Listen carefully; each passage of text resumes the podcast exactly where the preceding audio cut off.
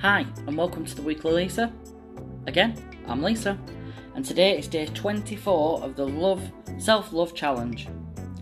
Now, what I want you to do is try something new, food wise. Something you've never tried before or you think's absolutely disgusting.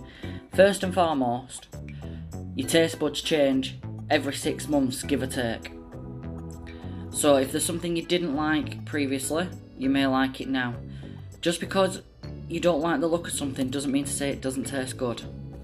I remember years ago somebody telling me that chocolate and crisp go well together, and I thought they were disgusting until I tried it myself. It's actually true. So try some, something new, try a new food today. Have a wonderful day. I'll see you again tomorrow. Bye for now.